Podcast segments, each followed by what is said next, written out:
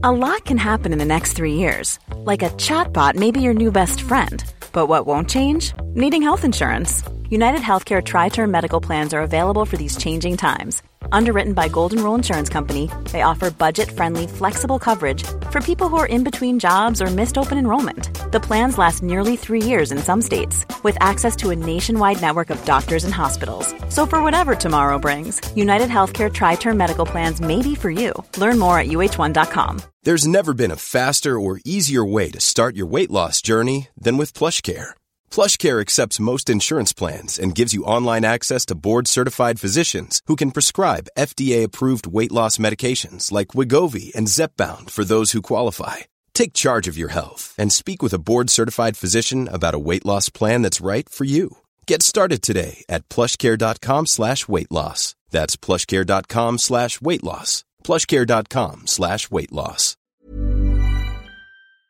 Hi, this is Ryan Fraser. This is Troy Deeney. This is Gus Poyet. This is Don Hutchison. This is Jurgen Klopp, and you're listening to the big interview with Graham Hunter. Thank you, Jurgen.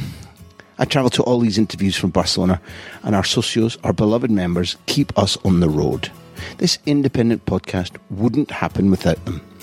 Please go to patreon.com forward slash Graham Hunter right now to join us, to become a socio, and to get every interview we produce without adverts and before it goes out on the main feed, plus lots of bonus content, including the chance to put questions to our guests and to me via the monthly Q&A.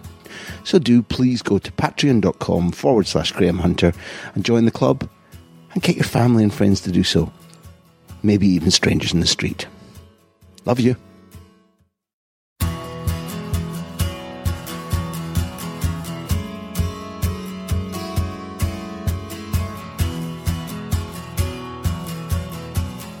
Glad you've come back for part two of Oriol Romeu. Don't you agree that part one showed a thoughtful, articulate, intelligent, likable man? Certainly, when we chatted um, down in the lower basement dining room in the Hotel du Vin in Winchester, where the staff were really, really kind to us. It's a nice place. When we chatted, I found him immensely engaging and interesting. I, I liked meeting him it was easy to see why in um, Oriol's book, Juan Mata had talked about Oriol being be above and beyond a very good footballer, an exceptional, uh, almost unimprovable human being. Those are Juan Mata's words. Just he thinks the world of this guy, and I must admit, so do I. Um, I've always liked how he plays. I've always liked people who can adapt. Guys who come from one school of thought go to another one that's completely different and not only learn, but thrive as he has. One of the reasons that Oriol Romeu was able to thrive was the time he spent, brutal though it was, working under the control of the current Spain manager, uh, Luis Enrique Martinez, when he was Barca B coach. The hard truth is that at the time, Oriol Romeu did not enjoy the experience, but it changed him, it made him better. So you'll hear more about living with Juan Mata, arrival at Chelsea. Also, the, the strange idea that Oriol found keeping the diary that he published and, and to, to high regard, to, to a good critical reception. This um, year that he put down in writing why he found it so therapeutic, why he stuck to the practice of breaking down every day for himself jotting it down, explaining it to himself and what that does for him. There's all kinds of details about how Ralph Hasenhüttl loves to coach, the pressure on the ball, the synchronicity of 4 2 2 2. The idea that football can be played like an orchestra produces music. And then, how could we close without some words on James Ward Prowse? What do you mean you don't really know much about James Ward Prowse. He's the best in the world. Didn't you know that? This is Oriol Romeu, a really likable, really enjoyable guest on the big interview. Enjoy. Please do me a small favour. If you have enjoyed it, tell a friend, tell your wife or husband, tell your children, tell your enemies. Get out on the street with a ringing bell like an old town crier and tell everybody. Listen in to the big interview. You know it makes sense.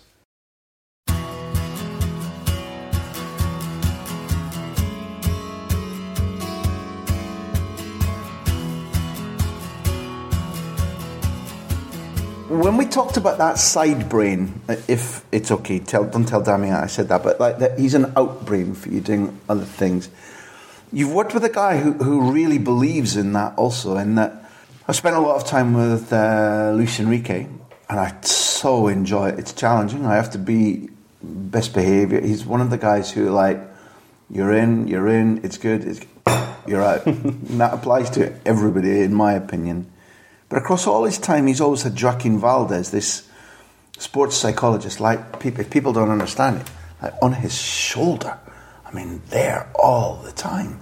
And I, initially, I thought, well, yeah, player needs sports psychologist, but he doesn't use Joaquin Valdés principally to, to, to speak to the, the players. It's it's more for him and yeah. how he handles it. You've seen that at first hand. So, what about that that relationship, that partnership of, of Lucho and Joaquin Valdés? And, and how about the experience of, of, of, being squeezed until you've got nothing left yeah. from Luis Enrique? Uh, Luis Enrique has been one of the most influential managers I've ever had. He, I've worked with him for two years he was very demanding. He was very tough. I didn't enjoy it, I would say. No. But I learned a lot, and, and that's the main thing. I finished those two years with him, those two seasons, seeing football differently and understanding the game, and being a different player completely. So my experience with him, I, I'll, I'll always have a great memory.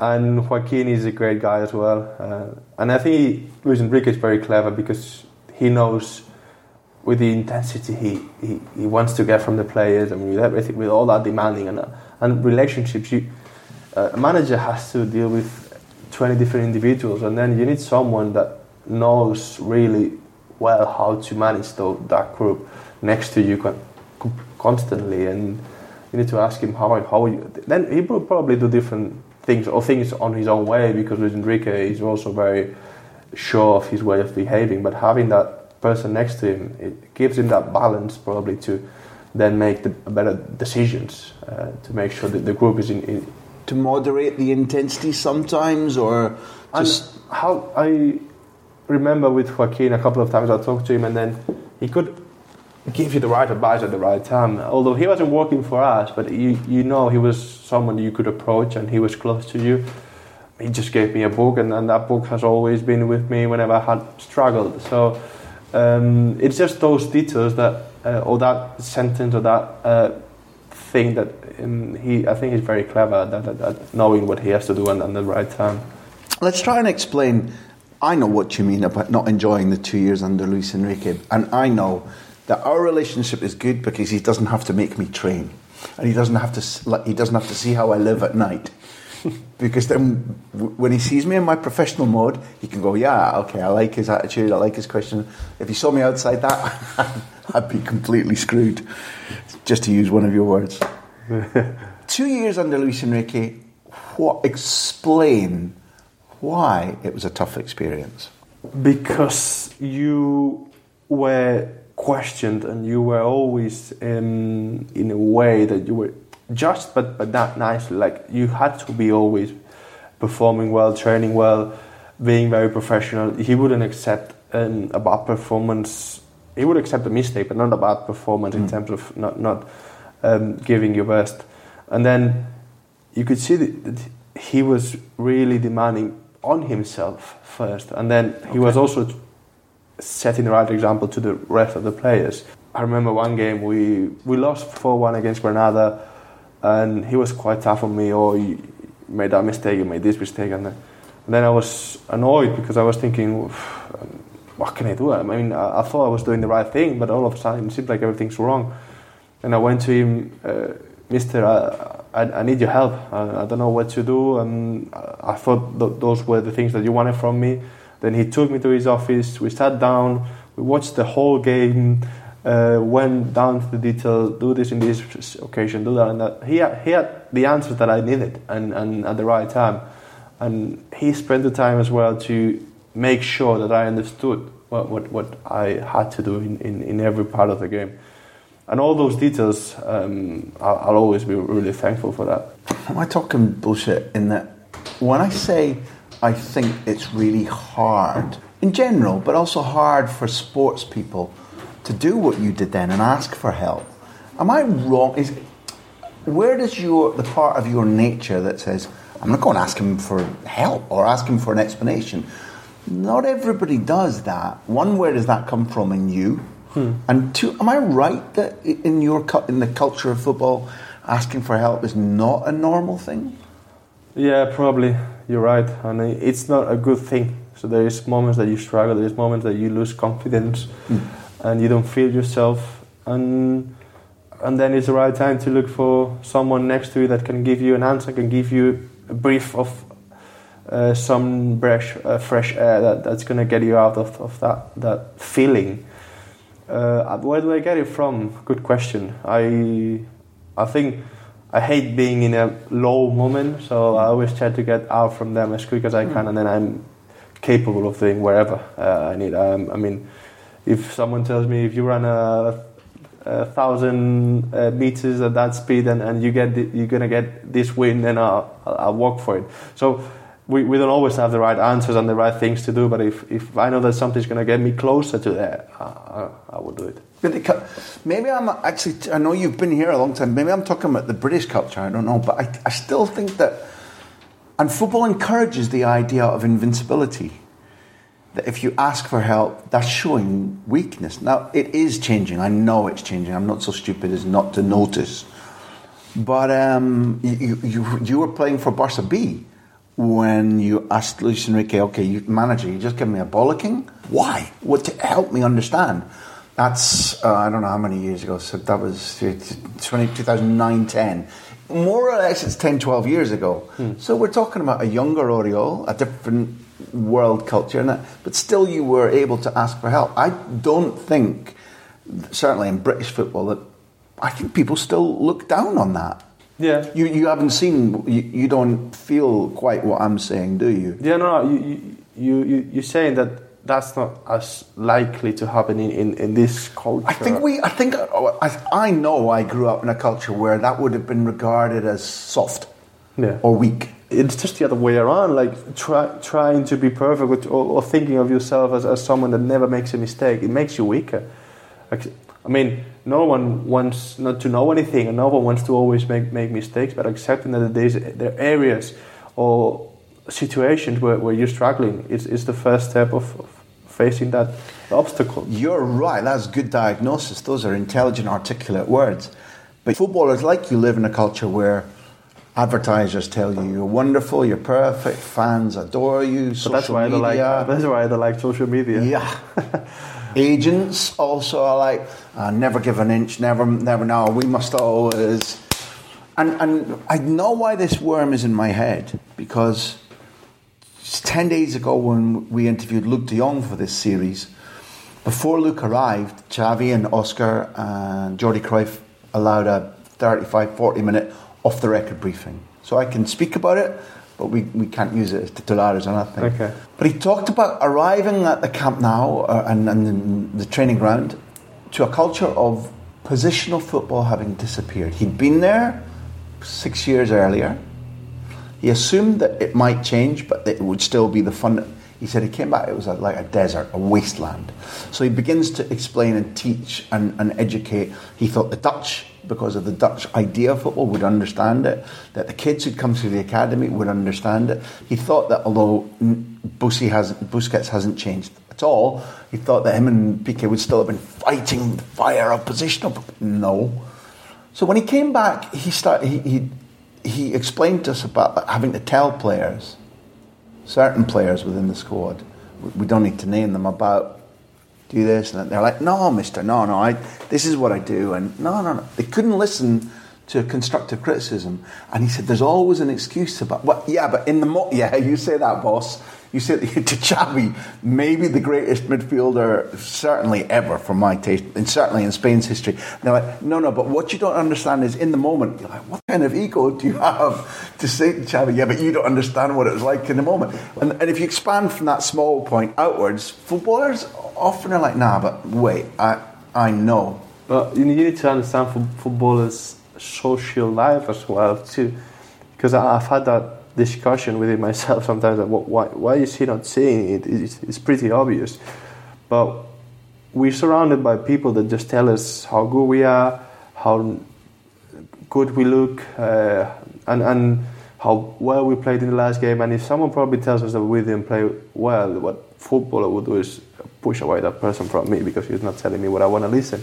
And this is uh, probably the first mistake that surrounding yourself from people that tell you what you want to listen rather what, what what's true or not uh, makes you always want to listen things that uh, are nice to your ears but mm. but aren't true. It, it is it is I just see it like this. You, you, just keep feeding that ego, and once one day after the other, the other, the other, and then the manager will come and say you, you had a bad game. You wouldn't take it, or you have to change the way you play, or one of your teammates will come and say you need to come to the gym because you're not winning any duels, or you need to put more work on it. Oh no, I'm doing the right thing because everyone tells me I'm doing the right thing, and that mindset, I think, is, it, it, it wasn't the same a few years ago, and now it's um, it's different. The, socially, we uh, an action that we're doing right now has a lot more impact than, than, than yeah. ten years ago. Yeah, and it, it's either more criticized or, or, or more or praised. praised. Yeah. But but it's it's normally more praised. But that's why you surrounding yourself by, by, people that praise you.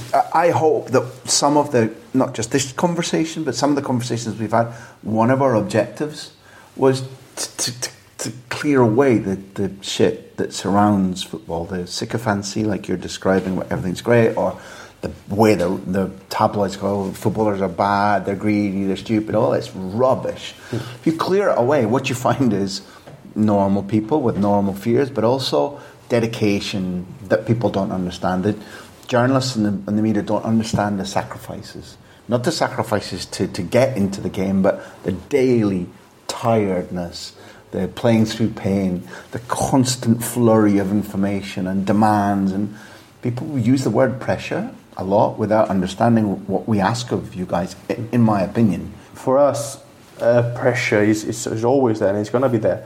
But I also think that me in my position, our pressure is nothing compared to Messi. Pogba just came out explaining about it a little bit, and, and, and they go out on the streets and they have always people burning their ears and, and always having to do well and always having to look good and always because they're a brand because otherwise uh, they're going to break the sponsorships and you got pressure from your agents you got pressure from everyone and that that's a pressure that I think you got to be prepared to be able to deal with it was was Juan Mata one of the first guys to to break that for you, you I'm cheating again because you tell a funny story in your unforgettable year diary about I'm going to name the brand. I think. I mean, you see me. I don't spend a lot of time in Dolce and Gabbana. I put on what I put. I pick up I and put on as well. Don't worry. anything that I see. but you tell a funny story about saying, "This is what I do with my money now," and why I'm not liking it immediately, right? Yeah. When I went and spent some extra money at the shop Dolce Gabbana, he, he said, you, you, really, you sure you like it?" And I, I thought. I, I didn't answer, but then I went home and I thought, he's, he's probably right. I'll never wear it. I'm I'm not going to wear it. And, I, and if I wear it, I'll feel uncomfortable. Uh, if I go to my hometown with these shoes and, and, and suit, I'll, I'll, look weird there. So, yeah, I never went back. How, I don't think that's an easily solvable problem about what we tell um, people in your position who are excelling, because you are excelling. And sycophancy and telling people everything's great is wrong. But telling hard truths, I think, is is is difficult, and I think the pressure that we pressure pressure that we've been talking about means that sometimes that push away motion you did, you have to push away a lot of idiots too. So the natural reflex when people come to you often is to put a barrier up to push away because there's so much rubbish comes in your direction too. Hmm. We both, when we, we I could only read the Catalan version um, and I don't think there's an England, English version of your of your book yet. No. Your your diary. Spanish. One, why did you write it? And two, did it did it help? It helped a lot. I enjoyed it. I love the fact of writing and, and trying to get uh, all the ideas in, in a paper and all the experiences that I've had uh, throughout all these years. And why? It's a good question. I I've got a, f- a couple of whys. One is I, w- I wanted to do it. Uh, it's one was one of my I don't know goals. Or I, I I loved reading, and I've always thought, oh, I'd love to have my own book and, and, and put my ideas down. And the other one was also to live. I don't. I'm a bit. Uh, I don't want to be too dramatic, but we don't know how long we're gonna be here. If if I ever go for some reason, I, I want. I like to my son or um, people that I really love to have peace where I explain things, where I explain how I think about daily um, habits or daily obstacles that, that hopefully could help them in the future. And, and that was something that drove me and motivated me to uh, get it out. And, and you, you did it yourself because often sports people will employ a, a book writer or a journalist to join. You didn't do that. I have to say, I, I even is it called auto edited? I, I, I did Yeah, it myself yeah. because also because it was uh, diary and, and if I I went to a couple of places but they ha- wanted to read it, they wanted to change things, and then I said, you know, I want. And it's not I, mine anymore. Yeah, I wanted to see this. I want to get it out quick because otherwise, if I wait two more years, then it, it make no sense. It was last season that I, I wrote it all. So then I could I, I took it out as, as quick as I could, and there will be mistakes. There will be things that won't be perfect, but but that's a little bit also what I am. The, the, it won't be perfect. It will be a couple of things that if I look back now, I would change. But but this this was what it was at that moment, and I'm quite happy with it.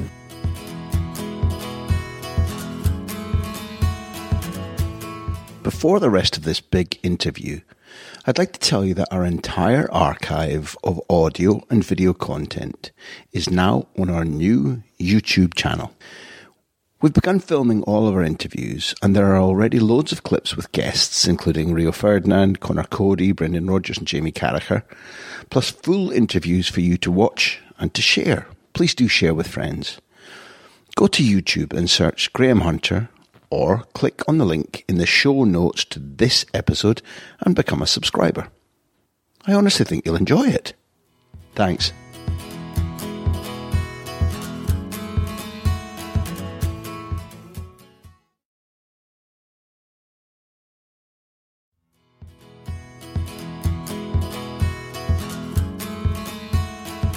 Did it awaken a taste for other projects in your head, or did you already have other projects in your head? But I don't know just about writing, but writing, creativity, communication. writing was I started there and and since I got it out I, I didn't stop writing I, I, it's something Oh. that it stayed within me and although not with the idea of publishing anything but I, I like now we lost 6 0 against Chelsea and when I sat down and with a paper and a pen and I, I wrote down how it went and, and how I need to now face the situation uh, it just helped me a lot uh, it just I, I had a training session today and, and my mood was different. Like I could, mm, I knew what, what I had to do and, and I, I set myself up some goals and, and now I have to go for it. Ah, so it wasn't just the therapy of getting it out; it redirected next- small parts of what you were going to do next. yeah, I like also to see what can I do now to get my game better, to, to improve what, what I'm doing. Look, Oriol, we're coming towards you know the latter part of it. I'm, I hope you have the patience for. Uh, maybe your your heart has just gone cold when I said the latter part rather than the end. I'm enjoying it. But thank you. That's that's that's fantastic to hear. We we we have to ask. I think about Hasenhüttl particularly because his brand of football has been. I will tell you that I have a friend who played in German football. He said, "Ah, he's a, I don't know how he'll do. He's a coach who likes a lot of running. It's quite basic football." And then when he came originally, the concepts and the formation and where the defensive line were quite rigid. And it feels to me as if the, the football he asks you to play has become he's he's evolved. He's been flexible, and I, like you, he's he's stopped and learned from sometimes from big defeats. I presume also from big triumphs because under him things have also been quite special. Uh, you were on the verge of um, going very far in the cup. There's still a possibility to finish top nine, and depending on the re- remainder of the season. When you work for him, what is he asking of a player in your position, in, not just in matches, but in training? And how does how does this guy teach? He's a manager that is based on, on, on that German mentality philosophy that it's, it's being very successful right now of uh, pressing, being very aggressive, uh, always being on the front foot. He always wants to be he's got this 4-2-2 formation where the guys in the middle, we always we have to cover a lot of space and up and down, but mm, moving in a way that we can always apply pressure on the opponents is what he loves. He always wants to be, he always wants to have pressure on the ball, and then once we get it, his message on us de- depends on, on, on the opponent. Sometimes uh, we played Leeds, and as they were also very pressing driven team and, and, very aggressive. He didn't want us to take any risk because that could have been. If you lose, then the transition is just quicker that, to that, face. That was their game. That was what, what they were trying to do. Whereas we, we played Watford, that was going to sit deeper. We had to have some movements to um, break them so, somehow uh, through the channels or, or 2v1s on the side or players in the pocket. So to be honest, it changes a little bit the way we approach every game in terms of who we're facing. But the mentality of pressing high, of being aggressive, of, of being being very vertical, it, it rarely changes. Really specifically, how does he communicate? Uh, so, for example, I moved to your country because in those days training sessions were open, and I thought this is a really good way to learn and now more they're closed. But when you get to certain games, particularly Villarreal against Manchester United in the Europa League final, Villarreal against Chelsea, training sessions are open 90 minutes. It's heaven. But then you watch Unai Emery and what he asks. I'm not saying that Unai and, and Ralph Hasenhüttl want the same things, but you watch him with six or seven or eight players holding hands and moving together, or he ropes them together, and the shouting because some managers, Ferguson for example, but lots of them, stand and watch and they're coached as the organisation. Unai, if he could get inside the, the jersey of his players to say, no, do it like this, he, he would. But the actual method of showing them when they're I think sometimes in Spain it's called basculación. basculación yeah. I think in, in Britain because we've got such in, uh, shuffling across, shuffling or it used across. to be shuffling across. We say slide. Such a bad thing as well now. Slide, slide. Really slide, slide across. Yeah. But I'm more interested in the concept of how you get groups of three, four players to move in unison. How is that taught specifically? Different managers do it differently. In, you, in, in the case of Hasenhüttl? He uses a lot this board and these pieces where you know where you have to be depending on where the ball is. And then we would do pressing against a team that tries to play out from the back we would do one scene, as he says, like one action. Mm-hmm. Uh, if they can get it out, then he will look where the mistake was. Uh, what's happened there? Something's wrong. They cannot get it out. so then either the 10 has to be higher or the 6 has to follow uh, the 6. We always have to be one's high, the other one's uh, low. So we always have to be, yeah, one's pressing the 6. And then the strikers as well, they have to move in order that they stop the ball through the middle and they always bring them out, or if they come in, then we're ready to jump on them. So that's always something that he loves doing, and he wants to make sure that everyone's moving like in, in an orchestra, as you said before, in, in synchrony. Uh, ball is on the other side.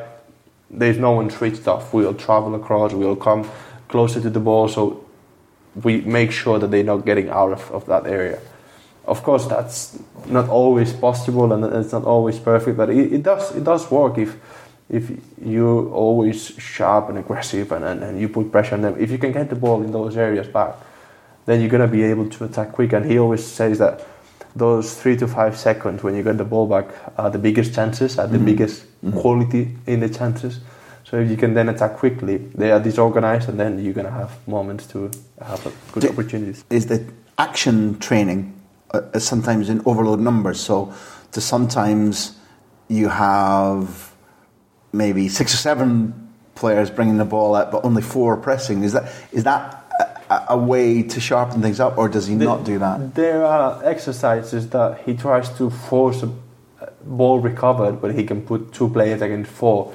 So then we get the ball back, and then we can attack quicker. So then we can work on those transitions.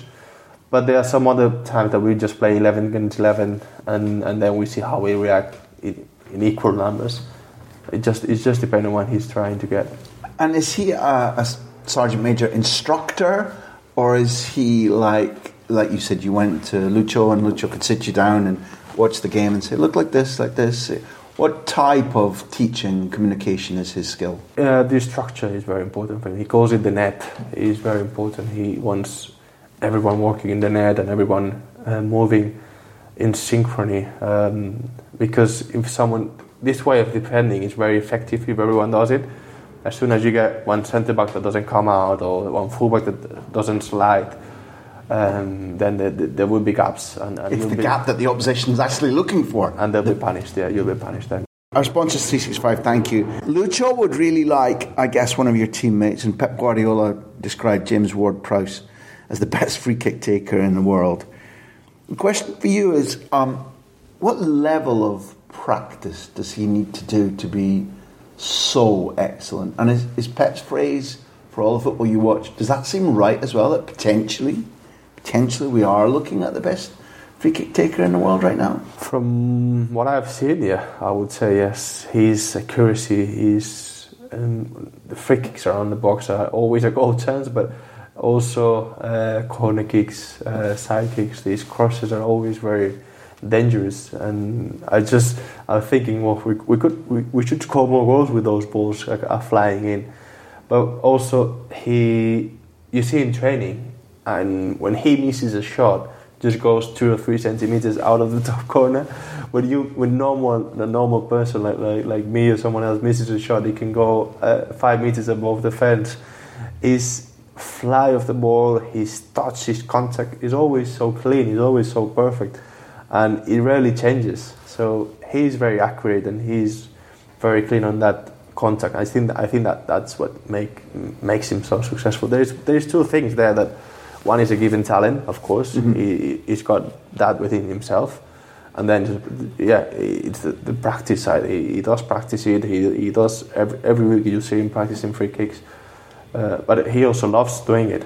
So it's, it's a bit of both. I remember way, way, way back when Ronaldinho moved to Camp Nou. The club was so disorganised. Um, one of the guys who, who worked there uh, used to explain to me that Ronaldinho would have asked, in the days when he was fully focused, he would ask to come back in the afternoon and train free kicks. And the club was like, well, that's nothing to do with us. He said, couldn't you supply me with a, build a wall and give me the reserve goalkeeper? They, they were like, you go and fix it. So he did for a little while and then he stopped. I guess now there's no, in the modern game 20 years later, there's no problem about saying, I want to do extra, I want to come in for an extra session. I don't know whether James needs extra, eh, whether like it fits in the normal training or he goes, okay, today I'm doing 20 minutes extra. What's the culture of practice, of extra training? Normally, it's straight after the game. There's uh, straight after the training session. Sorry, there's sessions that are a bit they are a bit lighter. So then he will stay a bit longer, put his wall on, and go into the other goal on his own, a bit quiet, quiet space, and then start practicing his free kicks. Sometimes he puts a goal in, sometimes he doesn't. He doesn't put one. He, he knows they probably won't save it, so he doesn't need a goal. Wait, sometimes he practices without a keeper there? yeah, yeah. Whoa, whoa, hold on a second. What what sense does that make? Because okay, you can still aim for the same areas, but conceptually, then on a Saturday or Sunday, when you're looking at the goal and that wall, suddenly there's a big guy in the middle. That's I, I have no clue how that works. The last two or three free kicks that he scored, the goalie goes way before he, he, he takes it, and, and they still don't get it. So I think he's so good at hitting the ball in those areas that even if they go before, they, they haven't got time to to catch the ball. Um, and and every now and then he will go keeper side. So I guess probably that makes them doubt whether oh if I go too early then he will come this way. It's, it's a different art, but would he be, if you were given more penalties, could he be a sensational penalty taker too? Or because everybody says best in the world on free kicks, and it is a different art because suddenly then it's me v you. There's no wall. It's a shorter distance. It, it, it, they're like cousins. They're not the same thing. Yeah, I agree. In theory, it should should be easy a job because there's no one in the middle. It should be. and you got no not as much pressure. You you closer. But I think the way he hits it, uh, the free kicks really suits him because he's able to get the ball up very quickly and make it down, uh, make it fly towards the top corner. And he normally, when he takes penalties, he goes lower. He doesn't like going that high. He probably feels more comfortable the free kick distance than the penalty again. Yeah, yeah. It, it, it's the way it looked visually, Yeah. but like lots in life, that, that didn't make massive sense. Listen, we've just got one thing to finish on, and it's um, a question from one of our socios, the, the men and women who've su- supported us all our lives. And it says, Having played for Southampton for the last seven seasons, this is the, this is the deepest one. What does Southampton mean to you? I suppose our socio means emotionally. Yeah. It feels like a second home, I would say. And I wouldn't say home because I'm, I was growing up in my hometown and my family is there and everyone's there. But the way I've been treated, the way I've been growing myself in here as well. I've spent more time in Southampton the last 10 years than, than anywhere else. And everyone knows me, everyone respects me, and uh, I've got great relationship with the workers with it at the club, with, with my teammates, with the staff. So it just feel like even though in the future you may go somewhere else, there, there, there, there will be always a part in you left left in this city, place, club, uh, call it however. But it's been a great and couldn't have been well, could have been better, but couldn't have chosen a better place to go. I would say. When you talked about writing the book because of leaving a record, leaving a mark, leaving something that mattered to you, it's nice to know you've you've done that at Southampton. You, you're saying that Southampton has done that to you too, but it's nice to know you've done that at Southampton. And you know, without being too romantic, I hope that for those who enjoy you and your football, we've helped you do something similar here too. It's been exactly the privilege that we expected it to be. It's been an education that's been very enjoyable. Oriol Romeu, on behalf of the big interview and all our listeners, thank you very much indeed. Thank you for having me. It's been a pleasure as well from me.